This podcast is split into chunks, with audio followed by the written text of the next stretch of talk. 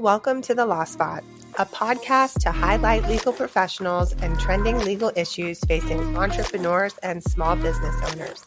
I'm your host, Melissa Gray. Join me as we dive into life and law and spotlight businesses making waves in the space, professionals excelling in their careers, and fellow lawyers alike. Thanks for listening.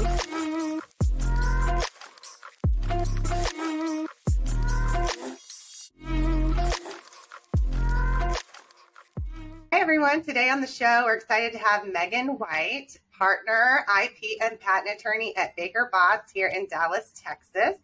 Uh, Megan was recently named as one of D Magazine's best lawyers under 40, and she's going to share her experience and advice for lawyers that are considering entering into the patent field, as well as her experiences practicing law, uh, patent law in a big law firm. So, hi, Megan, and welcome to the Law Spot.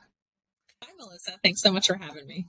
So, uh, first, congrats on D Magazine. Big honor, so well deserved. Um, Thank you. We have a lot to cover, but I want to focus on sort of your path to the law, how you ultimately chose patent law, and then transition to to like what qualities young lawyers or aspiring law students may need to excel in patent law specifically because you know it's a it's a big area there's a lot of of innovation and change. And I feel like it takes a very special person to sort of excel in that field. So why don't you introduce yourself and tell us like what attracted you to law in general and then maybe um, patent law specifically? Awesome. Thanks, Melissa. Um, well, so I guess like a lot of patent lawyers, I was an engineer in um, college um, and decided that I didn't want to pursue that full time. And um, I guess I should step back and say I'm from Dallas. I've grown up in Dallas my whole life. Um, and a fun fact about me is uh, my parents are not from Dallas; they're from California and St. Louis, and they moved here in the '80s boom to uh, raise family and for my dad's job, which is relevant because he is also an attorney.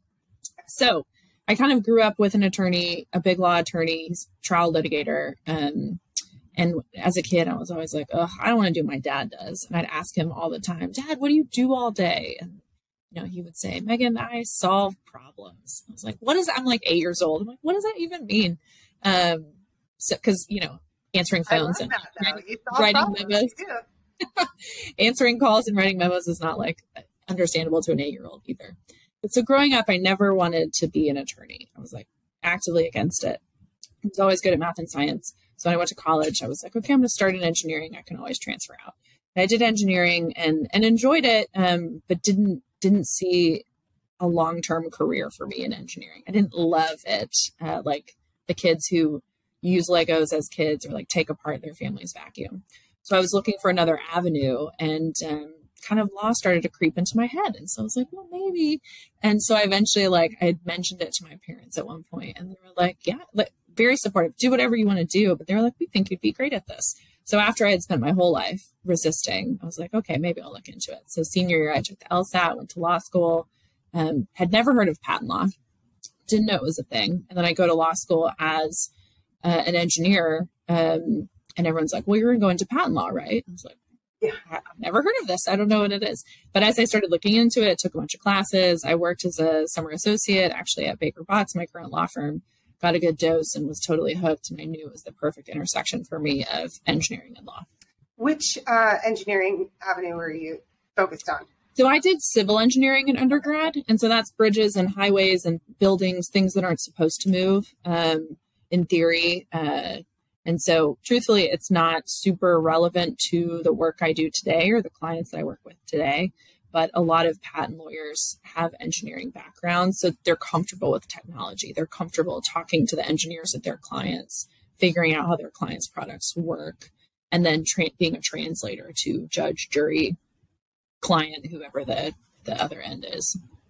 And today, and so Baker Botts, you summer associate there, um, how to, and you've been there ever since. So you're like in the few of the few that really has never changed places. That, that's so rare to hear nowadays, but um, they must. Yeah. So I, yeah. What attracted you to stay throughout all of that time, and how did they like nurtured your growth and supported you through that as you've now become partner.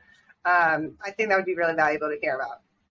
Yes. So I worked, um, I knew I wanted to be in Dallas and I knew I wanted to do patent law. So that really narrowed it down for me very quickly in what law firms I wanted to pursue. So I worked at Baker Botts my 2L summer. Um, I actually clerked for a judge right after graduation. So I joined Baker Botts in 2013, but you get credit for your clerkship year in your, you know, being up for a partner in your tenure as what, what associate, associate year you are. Um, but the reason I've stayed, I mean, I'm asked this all the time in interviews, particularly from law students. So it's a great question to ask if you're in law school and you're trying to figure out different law firms to see what people love about their law firm. But but for me, it's number one, it's the people.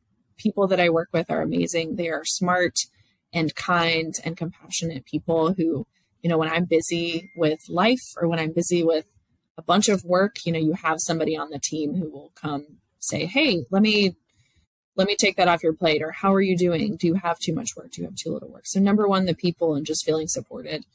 Um, but number two the training. I mean you have to look at a place that's going to make you a great lawyer. Um, i hope to be at baker botts my whole career. I hope to be at this law firm and stay and you know take over the firm one day. But um, but you didn't, you never know when you start at a law firm. And so that's advice i give young law students or people pursuing law school is choose a law firm that's going to make you a great lawyer because that makes you more marketable no matter what path you want to take after you leave potentially leave that law firm. So uh, you're so active you have been involved in you you too much I, i'm pretty sure you told me at one point that you have such a hard time saying no you end up doing so many things which yes. served you well and i'm sure you've had to say no a lot more in your in your months now that you have a, young child, but um, what was the organization like if someone's going to get involved on the bar side or elsewhere because you're also in junior league and other things what has been the most beneficial for you in sort of um, giving you a more well-rounded networking community and how is that what does that look like for you? So i think i would advise people to be um, purposeful about what they're involved in. It's not useful to join 10 organizations and you know do a be a poor member of all of them. It's much better to join one or two organizations and be very committed. Um, so first that I, I think i did a poor job of that when i was a young associate i just was always in all the clubs and thought I had to do all the clubs, and that was that is not right. But eventually, I narrowed it down and made a rule where okay, I have two things outside of work that I'm committed to every year, and that's my maximum. And so, um, I think whatever people are genuinely interested in. I mean, you can be involved in the bar. I did Dallas uh, Association of Young Lawyers or DYL for a long time, and I loved knowing other lawyers in the community who understood what I was working on or going through, but I couldn't talk into detail about it, right? It's like, oh, I'm working for working on a motion for summary judgment, or oh, I'm in the middle of discovery and opposing counsel is the worst. People get it, but but they yeah. can't talk to you about your specific case. So I really enjoyed that. Um, I've also been very involved. You mentioned in the junior, uh, junior League of Dallas, and I've loved working with women. When I started at my law firm, we didn't have as many women in the patent group as we do now. And so I needed an outlet to kind of work with like-minded women who wanted to serve and better the community. And so those were some of the the things that I really grasped onto and wanted to get more involved in and work on. But but my advice truthfully is whatever people are very interested in, whatever energizes you outside of work. That can be anything from like a bar activity to like needlepoint, right? Or running or eh, you know art. It's it's anything that fills up your cup outside of work. It is my best advice. Well, and and in that in that same vein, you know, patent attorneys. Uh, you are a very outgoing patent attorney. Uh, I've met quite a few. Maybe too much. um, but uh, do you think that you you are outgoing more so than some of like maybe your colleagues that are in this space? And like, what how what does that look like for you communicating with with a lot of introverts and intellectuals as as a more outgoing patent attorney because you're you're not boring, you're not dry. Thanks, Melissa. Yeah, um, no, you know, interestingly, um, it was it was hard, um, and, and, the people I work with are all amazing, and yes, lean introverted, and, the, and my clients, especially the engineers, often lean introverted, but um, but it's kind of uh, tough sometimes to be a bubbly, positive, energetic woman lawyer. Um, and so when I started, I actually had a little bit of a, a, complex of inferiority and feeling like I didn't belong because, you know, I was in meetings and as lawyers we're, we're focused on worst case scenario and how to prevent bad things from happening. And I didn't want to come across as a Pollyanna, right? A, it'll be fine, right? Even though I'm generally very positive. And so, yeah. so truthfully, um, I sort of, I, it, I think it was my second year as an associate through the Junior League of Dallas. I took a Strengths Finders test. And so, if people aren't familiar with Strength Finders, it has like 30 different strengths or attributes and it ranks them for you in order. And you really focus on your top five strengths. Um, and so, unsurprisingly, my number one strength was positivity. And the whole idea behind Strengths Finders is you lean into your strengths and you don't worry about your weaknesses, right? Sometimes you can like move things around, but for the most part, they're pretty set. And so I, I've changed my perspective and said, okay, it's it's good. Like how many lawyers are positive, empathetic, harmonious, that are really good at communication, um, you know, and want to maximize the situation. Those are my top five strengths. And so I saw it more of an asset in like team building and what I'm adding to the team than a detriment. And so it, yeah of course, it's so obvious, right? Like we all have our own strengths and you all lean into your own strengths, but I needed that change in perspective um, to feel like I fit in. Uh, but now I see it. I mean, like you were mentioning, as as a huge asset to be different than the people people that I surround myself by. And you mentioned that your your patent group specifically had not a lot of women at the beginning. Um, have you? How has that dynamic changed in the you know, twelve years that you've been practicing now, and how has I mean, have you had any um, say in the new hires and shaping that like sort of next generation of your group? Yes, um, I mean, when I started, we had four women, including including me and the other woman associate who was starting with me. Mm-hmm. Um, so we doubled in size that year. And and you know, there had been other women before. It was just kind of um, you know that was the numbers at the time. And it was no no fault of baker botts it was just you know a lot of women don't go into engineering and then of engineers a lot of women don't go to of those a lot of don't go to law school.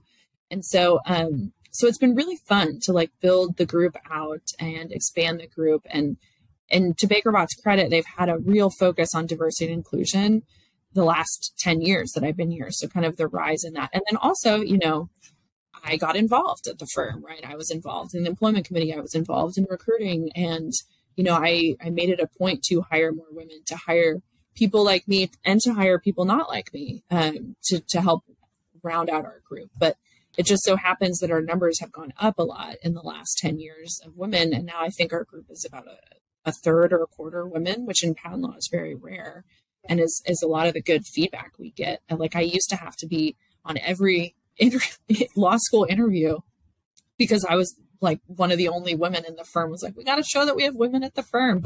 And now like, I don't have to be on any of them. Um, so it's been a fun, fun change and dynamic to not be the only woman in the room um, and have that be very normal. Awesome.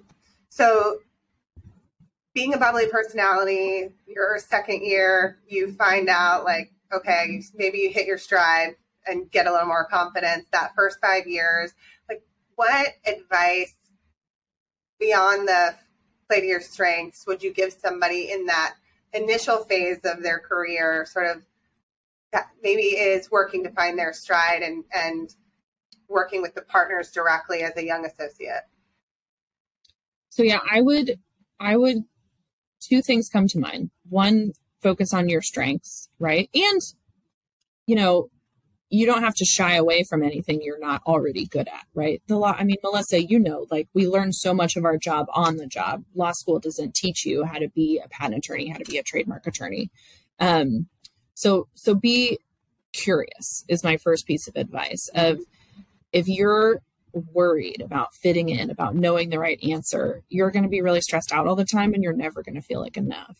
But if you're curious that's a much better positive mindset to be in. It's like, you know, if you ask the person you're working with, oh, I'm curious why we made that decision, or um, I want to go dig into this technology and figure out how it works, it makes it a lot more fun and a lot less intimidating to come at it from curiosity than to come at it from fear. So that would be my first. The second is that you don't have to do everything. So I think sometimes associates get in, you know, in patent litigation, a lot of times we have a big team and we have a distribution list where we send an email to the big team. And so the partner will send an email to the whole team and say, "Hey, what do we think about this?" And the associate feels the need to need to respond immediately. And it's like, well, is that the part of the case you're handling? You know, sometimes you copy all of the people on the team in case other people have different aspects. And so if you're on one patent and this kind of has to do with another part, don't feel like you have to be the end all be all for this case. That's why we have a team. That's why we split up responsibilities. Otherwise it would just be, you know, one or two people on a team. And and I see that so often from associates of just the the overwhelm because of all the emails, but knowing that it's not your role to answer every single one or to dig in on every part of a case is really helpful. And you can ask for clarity, right? Like, is this something you want me to? Happy to dig in.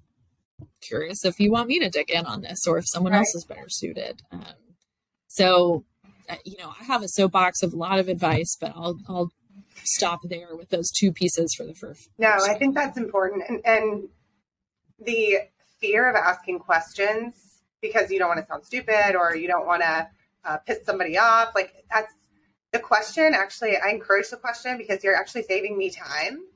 Like mm-hmm. I view it that way now. I didn't as a young associate. I was like, I'm not asking anything because that's that's scary. Melissa, that's such a good point. Right? we used to get hired by a client, and I thought we had to know how their products worked.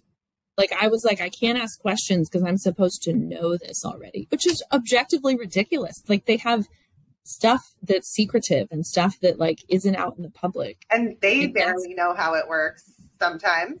Right. So it's not it's okay that that you know you have questions about it. But and and yeah. asking your partner like the scope, the deliverable expectation, the the timing, all of those things are actually really important because you don't want to um under you know not meet expectations or go beyond what the expectation was and then overbill. It's like this walking the, mm-hmm. the fine line of uh, the clarity is always uh, that's a that's a really good one. So yeah, Melissa, I want to add. Yeah, I just want to add one thing to that, and and I give this advice to summer associates. If I give a younger associate like a project and they have no questions, I don't think they've taken in anything. Understood.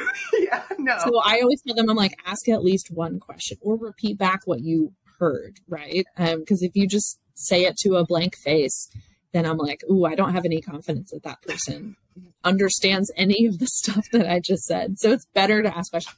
And if you look at the most senior lawyer you know in a client meeting, 90% of the time, that lawyer, if it's a good lawyer, is asking questions. Tons of questions. Yeah. Yeah. And so it's ridiculous that I thought I couldn't ask any questions because they're asking questions because it matters. We give advice. And so, like, if you're giving a friend advice, you don't just like, she says, Oh, I'm having a problem, you know, with a, a classmate of mine. You don't just start talking advice. You say, Oh, well, what's the issue? And did this happen? Did that happen? I mean, it's the same in the law, you know, and it, it's so silly that it took me so long to figure that out.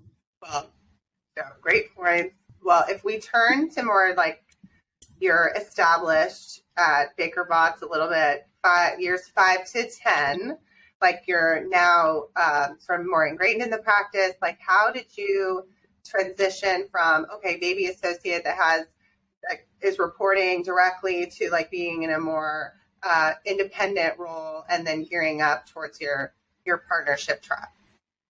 Yeah, so I would say five to ten years.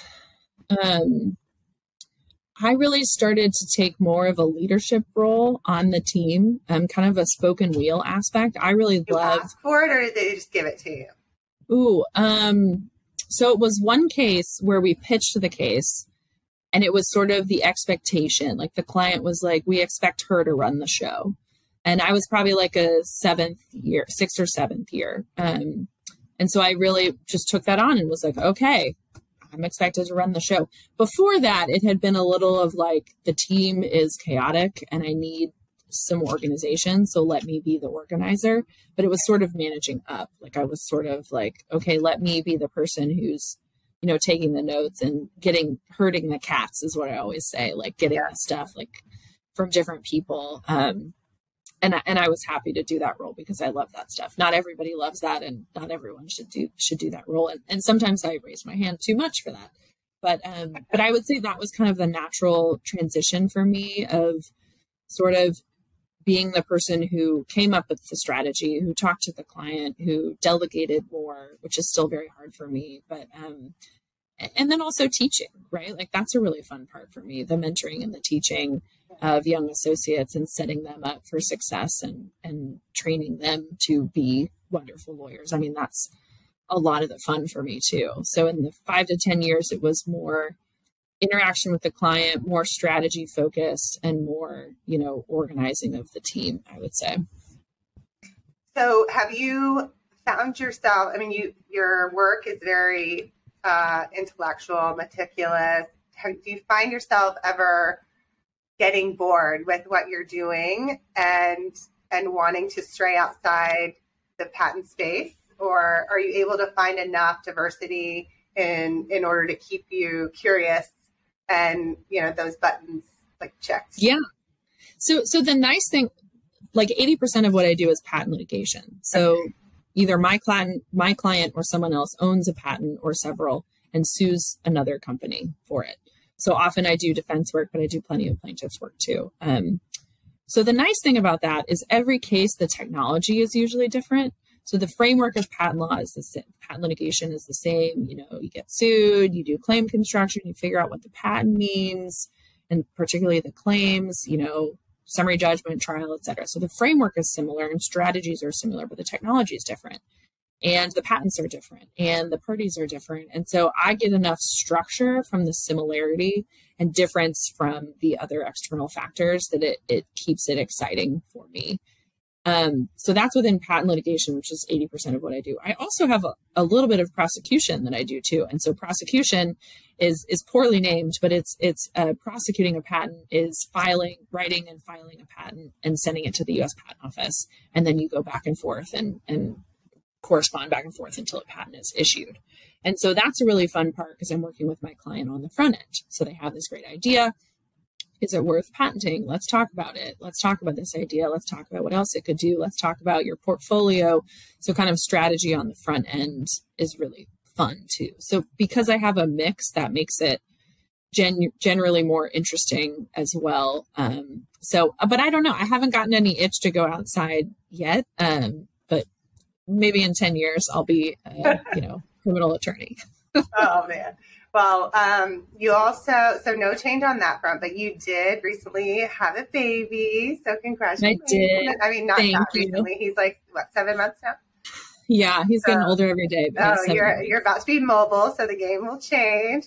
Mm-hmm. But, um, how did Baker Botts support you on your maternity leave? Like, how, how have you found the transition back um, to to being full time and you know still being in the on the the partnership um, in the in the partnership uh, with yeah. Botts. How's that been for you? Yeah, I felt super supported. Um, I uh, so it was a partnership was announced February of 2022, so last year, and I was already pregnant, but only like three or four months pregnant. So nobody knew. So I was very nervous yeah. about them saying, Hey, you made partner and maybe say, Hey, I'm, I'm pregnant. I'm going to take off some time this summer. Literally everyone was so supportive. You know, I going in was like, Oh, should I take off less time? Like, should I have a shorter leave? Mm-hmm. Should I, you know, work during it? And everyone was very like, don't do that. Take your time, enjoy this time. You know, um, I was like, just call me if you need. They were like, we're not going to call you. Yeah. You know, like what what I needed to hear because sure. I'm my own worst critic, and so it was like, oh, it's going to look terrible if I take this time off. Nobody cared. Actually, one of the partners I work with, I kind of did like a summary document of portions of a case I was working on to turn over to someone to handle while I was out.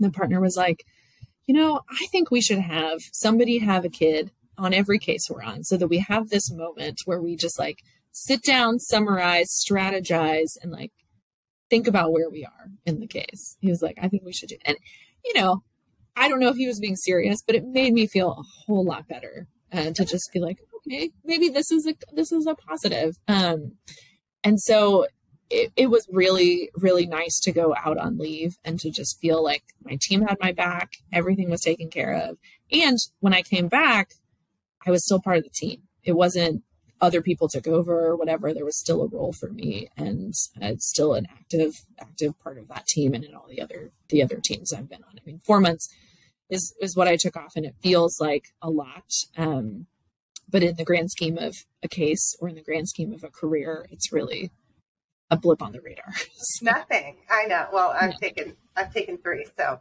uh, yes. and I wouldn't trade it for trade it for anything. And, and honestly, yeah. You go through so much emotionally and physically like you need that time. I can't imagine um, trying to interweave that with cases as stressful as some of the ones that attorneys deal with while you're while you're going through that. So i'm glad to hear that that they were you know supporting you what have you found to be like the most challenging on the other side? Now that you're like balancing it all are trying you know we do our best but how have you navigated uh, parenthood since you've um, gone back to work? And how are you finding like that work life balance that everyone strives for that doesn't exist? It so it's especially difficult for me because i want to do all the things and i have typically done all the things. And so it's just me being a lot more mindful like one of my resolutions this year is to be home during the week, to be home for bedtime minimum of two nights a week. And so that in itself has been like, okay, I have this meeting I could go to after work. I could work late this night. Am I going to meet my two nights a week threshold? Like, it helps me just say no a little bit easier. And most of the time, I'm home for bedtime more than two nights a week. It just helps me on those busier weeks kind of put frame of mind of no, I committed to this. And, and truthfully, I have the most supportive husband in the world. Um, he loves being a dad. He loves our son. He's super supportive of my career, and he's more than happy to do bed. You know, I I do kind of the morning before before we have help, and then Tim does the evening afternoon, and so I can kind of make plans as I need to for work events, life after work, that sort of thing. Um, so it's definitely an exercise in saying no more and just figuring out what what I want to spend my time on. Could I work late every night? Absolutely. Like I have plenty of things to do. Could I go to bar activities every night or you know junior league activities or go out with friends? Like sure, absolutely. But if, for me it's just kind of okay, what do I want my time to look like? And and you know, he's only little for a little bit and so I want to make sure I'm capture like you know, loving this little little baby while he's still a baby. Got to do it. Got to do I it. know. Well, I'm, it's hard. I'm I'm so happy for you. I want to be respectful of your time, but um, as we close, I think I want to ask you just your number one takeaway for someone that's considering patent law and like visualize like an aspiring law lawyer or law student and give them like your top piece of advice for being successful in your field?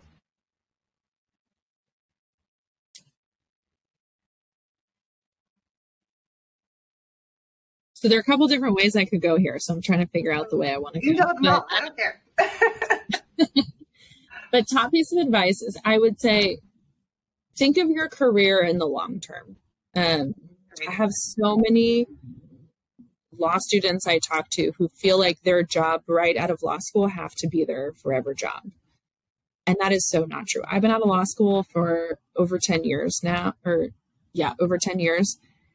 And so many of my friends have had many different jobs. Well, and you're the exception, not the rule. I know. Honestly, you are. It's a great, uh, like, it's, it's so I'm loyal to a fault. It's, it's, you you stayed so long, but like, you are not the average uh, career yeah. path. But I would just say, yeah, think of it as long term. Like, you don't have to know what you want to do with your whole career your first year of law school. There are people who come out and do do one type of law and then switch and switch around and I would just say like your career is long and so find something you really love and that you want to do and not going to love it every day, all day, but if you love it, you know, more days than not, then you're doing okay. And so think of your career in the long term and don't put so much pressure on yourself to figure out what you're going to be right away would be my biggest takeaway. I love that. Well, I can't thank you enough for being on the show. I really appreciate it. Um, give our best to the baby. And uh, thank you again for joining. And we'll see everybody next time. Sounds good. Thanks, Melissa. Thank you for tuning in to The Law Spot. If you enjoyed the podcast, show some love with a five star review on Spotify and Apple Podcasts. And be sure to follow along on social for updates on the latest episodes and the law.